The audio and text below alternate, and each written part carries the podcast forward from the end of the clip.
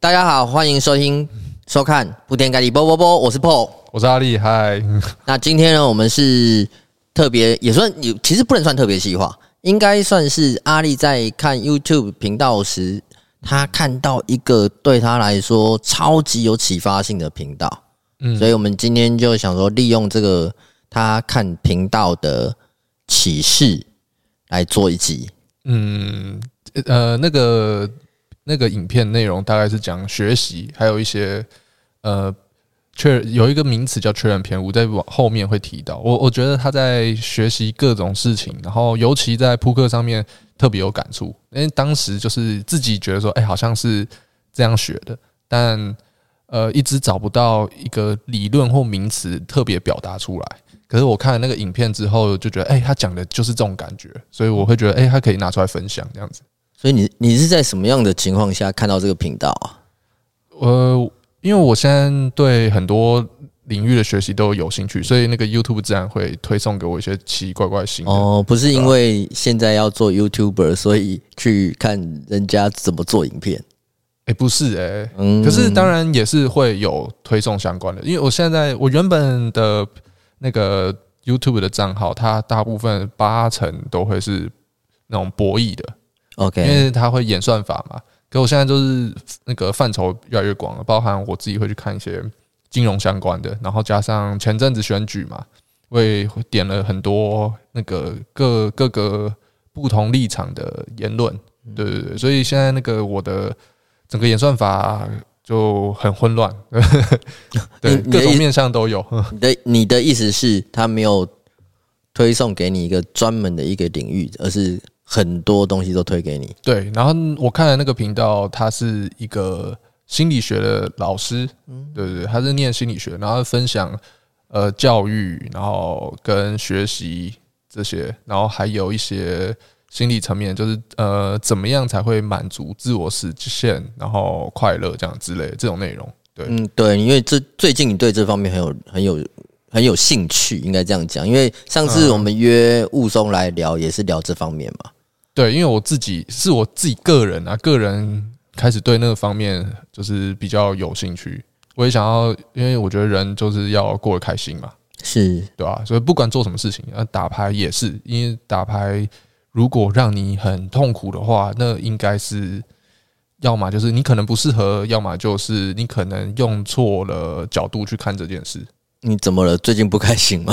呃，没有，我在去寻找让自己。生活更快乐的方法啦，应该这样讲。对，比如说像是，呃，我以前会闷在那个家里面，就是打牌，然后打不好就想说，哎，要怎么检讨？然后他有点像是把自己就是框进了一个小世界里面，然后在里面一直打转，然后其实久了会蛮不舒服的。嗯，它其实会让你没有办法出去看到，就比如说走在路上。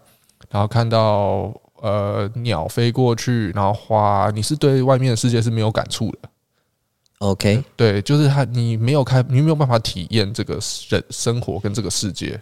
对，我觉得这蛮可惜的，因为有些事情就是其实很值得，就是很纯粹的去去感受它，然后去去抒发放松。对，所以我才会建议你去看葬送的福利莲。对啊，对啊，就我后来慢慢感受到这件事情其实也蛮重要的，因为绷久了，其实可能心意会有点坏掉，就是很会生病啊。就是我觉得很多的什么可能躁郁、忧郁，有一部分可能就是把自己一直在关在某一个框框里面，久了可能就是心理会生病。对，据我所知，我知道有很多牌手就是会有一点点那种抑郁的状况。OK，对。就常常输的关系，呃，也不是说常输，输是很常发生，因为一会一直输输赢嘛。对，就算会赢钱的玩家，他们也是会经历到很多的输。对对，只是赢的比输多而已嘛。嗯，对，那不断的经历那些低潮，重复的发生，如果自己没有找到一个自己可以去释放能量的方法的话，那就很容易会抑郁。嗯，然后都把负面能量积那个积在心里头。对，不管是盈利的玩家或者是亏损的玩家，都很容易，我看到的都很容易在这个圈子里面产生有一点点呃愤世嫉俗啊，或者是厌世的的状况出现。对，原来如此。对啊，那这个频道的名称叫做呃，它就叫易维先生。易维先生，对，但大家去看会发现说跟跟扑克一点关系都没有。对，但是你看给我很多启发。对，你看了觉得对你很有帮助吗？对，呃，一部分是更厘清一些事情。啊，虽然说我原本就有这种感受，可是我一直不知道怎么用言语把它讲出来。他用语言很清楚的讲出来。好了，那那那那就靠 那就靠你帮我们介绍一下，因为好有点难去做连接。哦，像是它里面有一个，先最简单是我们在打扑克上面，我们会很想要让自己进步嘛，所以我们一定会有种一些学习。那现在最常用管道的方式就是一些 GTO Wizard 啊，或者是 Pile Solver，那是一些工具嘛，然后还有一些记录牌局的东西。那大家会去玩那些软件，然后去看一些呃专职玩家国外的或是国内的呃一些系统性的教学，然后不。不外乎一开始在教很新手的时候，我们都会跟他说：“呃，前面位置牌就玩少一点嘛。”他可能会给你一个排列表，对。可是事实上，大家都知道说，他不是叫你成为机器人，就真的只那样玩，会随着情况而改变。那对新手而言，可能他没办法理解。他一开始最最基础、最最浅层的学习是叫做记忆。嗯，记忆其实是效率最差，而且最没有成效的第一层学习管道。对，背死背这些，然后下一层就是呃浅层的理解，就是你知道说哦，呃是在为什么在前面的位置要玩比较少，因为前面位置得到资讯比较少嘛。对对，浅层理解，然后接下来是场景应用，就是你就知道说，哎，你已经知道说，那这个时候是要做这个，因为很多选择是很复杂的嘛。比如说中等的牌，呃，你就怕扛错，然后就不要下注，就是你会。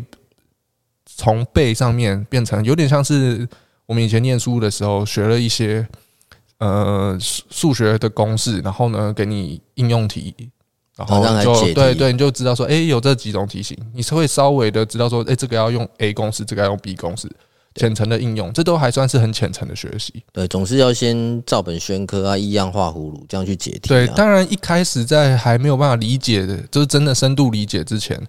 你说真的很厉害的人去教教那些新手玩家，也一定会要从这个过程开始，因为没有办法直接跳到后面去。当然，对。那但是，但要真的真正的，我觉得前段都称不上真正所谓的学习，前面有点像是让你更熟悉这个领域，然后到深比较真的进入学习的进度的状态的时候，后面会变成你可以去分析跟判别判别。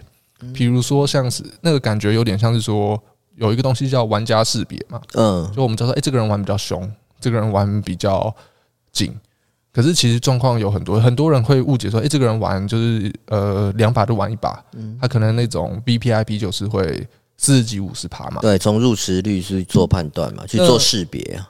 对，可是对扑克来说，我们还有更多要辨别的东西。就我们不会因为他两把玩一把，就会觉得说，那他玩的牌很多，他 river 就 bluff 很多。其实他有可能是玩的多，但是他真的会在走跟你走到 river，然后跟你投入很多钱的时候，他永远总是有牌的。对，那这种识别有更多更多的经验分析，是你前面背是没有办法背完的，因为玩家松松也有分。呃，它只是翻牌前松，可是它翻牌后并不松。对，不同阶段，对，它会有很多的细节嘛。所以在教学的过程中是没有办法把跟你把所有的面向跟元素全部讲出来，然后让你用跟机器人一样全部死背住了。所以你一定要透过很局部的，一开始丢给你喂给你很一些一些有点像拼图的一些零碎的的角，是，然后。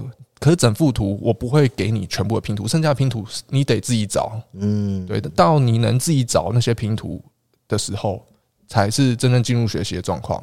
对，然后你是找到一片拼图，零散拼图之后，能分析出它可能哎，比如说这边是草地，所以它应该是在拼这一块的。嗯，的这种感觉是对，然后再到最后面的最好的学习就是创造，创造就是你已经可以开发策略了。现在很多人都会觉得说，哎，那现在王道这个游戏的 meta 主流其实就是 GTO。对，那其呃，我不是说 GTO 其实不是不是一个玩牌的方法，因为这游戏毕竟有框架，所以它还是会有个大致上数学模型的方向往那边。嗯、可是如果不懂得自己开发策略的人，他有可能导向会什么？他会觉得以为 GTO 好像都这么玩。我举一个比较现实的例子，嗯、如果说是一个 home game 老板局，他们不知道怎么是常规的玩法，他们一直在 limp。那你可能会听很多人说 never limp，就是永远不要 limp，就是你你要玩就是要加注。那你会发现说，你可能觉得说玩的很像是专职玩家那些玩法，反而在这个局你不一定会赢，嗯，而且不适合，对表现可能不好。那可是真正理解这个游戏的人，他会随着这个环境跟着调整，他可能就跟着 limp 了。然后跟着玩到 VPIP 三十几趴、四十趴，因为那可能带给他的 EV 会更高，那 profit 可能更好。对对对，那其实就已经跳脱我们可能理解中就是那个常规游戏的那个范畴。嗯，对对。可是那其实才是能得到最的好价值的，对对的方式。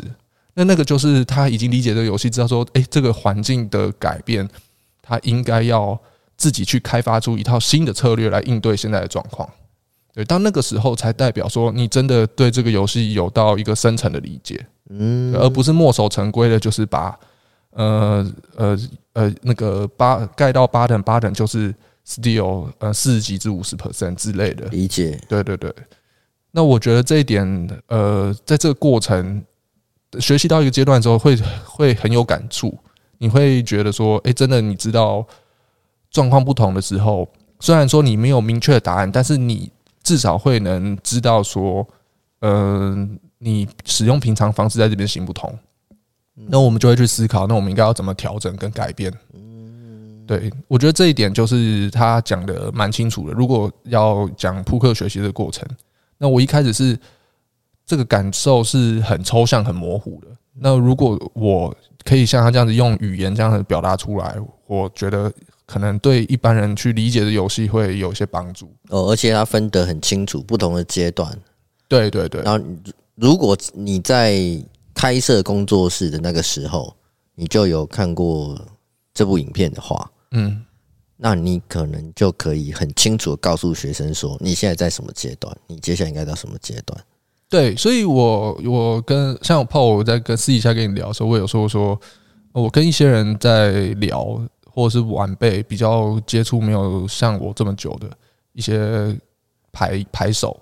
是，然后我跟他我说，我们可能对谈跟牌相关的东西对谈个一段一小段时间，不用真的很长，甚至不用聊很多的牌局，我可能就大概知道他会在哪个阶段，就是因为你从他的表达，你会知道他的学习到哪一层了的那种感觉，我就觉得这件事情为什么我。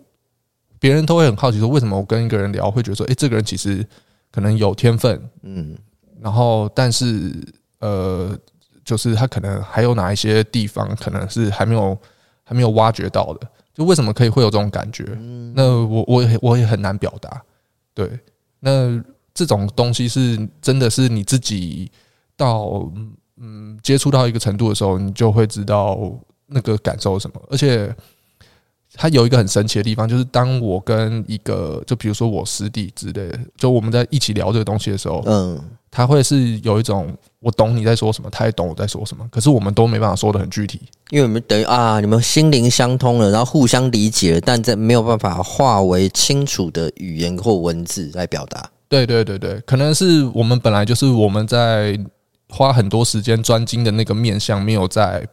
在表达之类这一块，Okay. 就是因为像是我看那个频道，它就是心理学嘛，它可能需要跟人沟通之类的，所以他们那一块可能会建立的比较完整。他必须表达非常清楚，免得被误会嘛、嗯。对，有可能，有可能。对，那你跟师弟可能可能在聊天的过程当中说，呃呃呃呃呃呃，啊，你知道我在说什么？对对对，其实我知道你在说什么，我知道啦。对，你知道对不对？你知道对不对？对对对，我知道这是什么什么。没错，你懂我，就像这样的过程。对，我们可能就是用扑克的某些节点点到之后，就大概知道后面我们想要表达后面延伸的感觉是什么。对，我们就可能不会说到很具体。对对对。好，那你这样去应该是学作文课，就 口口语表达课。哦，可是学沟通，学演讲。呃、欸，但是我的目的还是以如果之前的话，我目的还是在自己的学习嘛。没有说想要。比如说，好了，我以前教学生，对，第一个是我希望那些学生，呃，学起来之后对我有帮助。那第二个是，呃，他有一个另外一个学习的有效的一个行为是叫做教别人。嗯，那个我说最比较高层次的学习是创造嘛。其实教别人就是在包含在创造里面，因为你要像是比如说现在有一些小六有教材啊，OVB 有教材啊，他们都要把他们脑袋中所拥有的知识，呃，把它转化成一种一套模式去传达出来。对，它必须整理成有系统。对，它不只是纯单纯的搬砖，它需要用自己的话重新整理。条理的表达出来，对，没错没错。所以教别人其实对自己的进步是有很很呃很好的帮助的。嗯，对。所以我自己也很喜欢去，也热衷去教别人啦。对，因为在这个过程，我可能为了要把这件事情讲给别人听懂，我自己就会在脑中呃逻辑重新理一遍。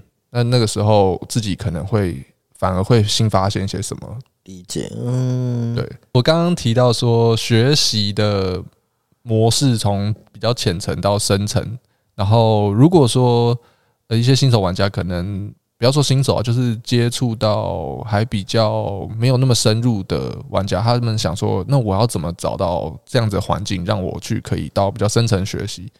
第一个就是因为现在呃网络很发达嘛，所以你可能会有一些。呃，买别人课程，或是透过一些方法加入到某些讨论群，然后你可能可以找到一些结识到一些同好的朋友。那你们即使你说像教别人这件事情，不用说你真的是你很会了，然后去教很新手这样子的状况，其实两个差不多的人在同时在学习的时候，可以互相指导，就是你可能。呃，新新学到些什么？你教我那些，然后我可能看到什么面向，我也讲，就互相可以教学，就互相分享嘛。讨论就是会做到互相教学这件事情。对对对，对，有时候就哎、欸，我不知道哎、欸，有一句台语叫“互相吐槽求进步”，你有听过吗？听过这句话吗？我我不会台语，所以应该 好了，算了算了算了，那我 pass pass 这一题，pass 这一趴。OK，对我台语应该比较顺的，就是一些。脏话，脏话而已。对对对，很正常啊，很多人都是这样子。OK，对啊。那我就觉得现在这个环境其实，呃，对学习很不错。虽然说整个大环境大家都这整个一起提升，所以你可能要呃更比以前更好的水平，才比较容易在这个游戏上面有不错的表现。但单纯以学习的环境来说，我觉得是比以前好的，是更容易找到。呃，一些愿意出来教学的人，然后也更容易找到那种群体，就是比如说讨论群之类的。科技以前比的话，科技进步啊，对对对，而且让这些让这些途径跟管道变得简单。嗯，而且我觉得还有一个很重要的环节是，这个这条路因为最后打牌是自己的，所以会很容易很孤独嘛，很孤寂。那现在的这样子的学习环境，其实对心态、心理层面会有一个很好的呃加分辅助的效果。就是你有伙伴，然后大家一起可以抒发这个，大家彼此理解。说，比如我们都是这个同行，然后如果一起前进，我们可以在自己那种郁闷的时候，如果有人能理解你，会比较好把它抒发掉。那我懂了，你你其实你这样讲就。等于是在告诉我们说，我们该建个什么 Discord、Discord 群，或是赖群。其实以可也，我觉得可好了。今年新目标，二零二四龙年新目标，先把这个呃，先先把我们这个频道的订阅人数冲起来，然后接下来再再建赖群好了。呃，对啊，如果有人想要在这边，不不要说认识，不要说跟我们认识啊，就是多一个管道，大家可以。就互相别人认识，就别人跟别人对。如果建了一个渠道，是可以让别人互相同号结识的话，我觉得也不错。对，因为就不要只是在靠北扑克板上靠北而已嘛。对啊，我相信那个靠北玩应该对，就是心理层面没有太大的帮助，就发泄而已吧。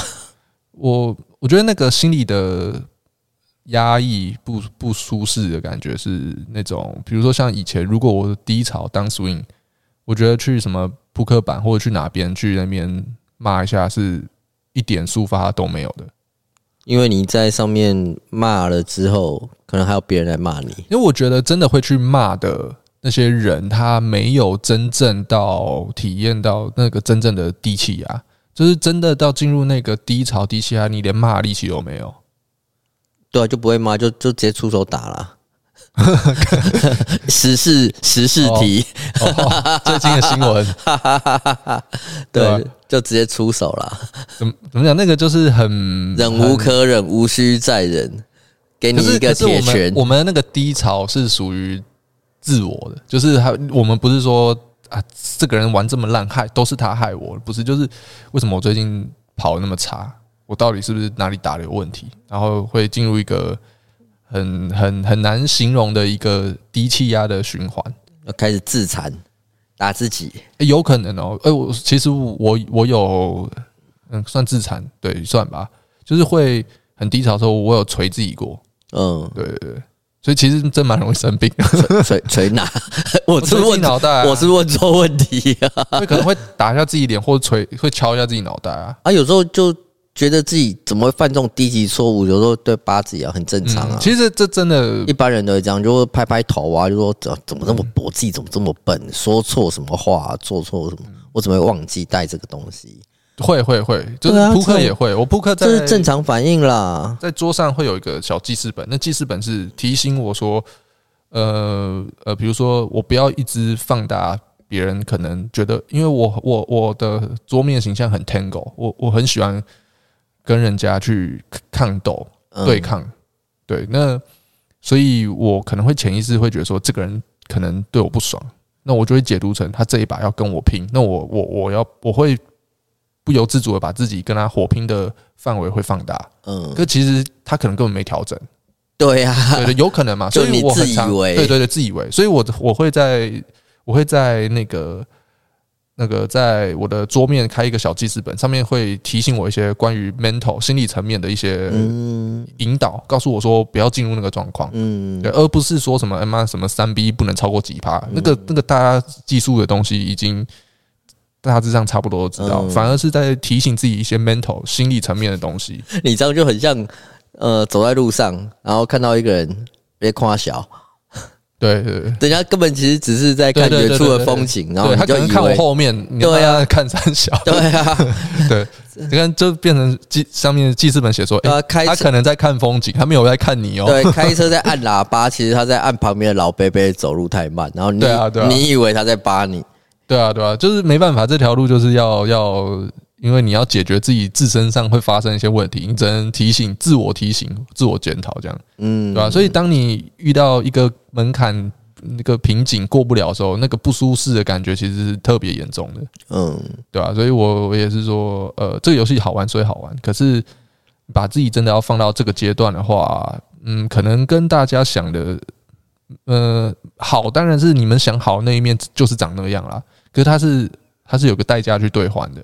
OK，对啊，对啊，所以就是可能大家要仔细想一想，说，哎，到底我是想要把自己放在哪个位置？哎继续，下一期再继续。好好，那就录第二集。好，那就录第二集。OK，好，那今天第一部分我们被提醒说要录下一集了。好了，这一集先到这边，那下一个部分先录下一集。好，OK，拜拜。好，拜拜，拜拜。哦，要订阅、按赞、分享、开启小铃铛。OK，拜拜。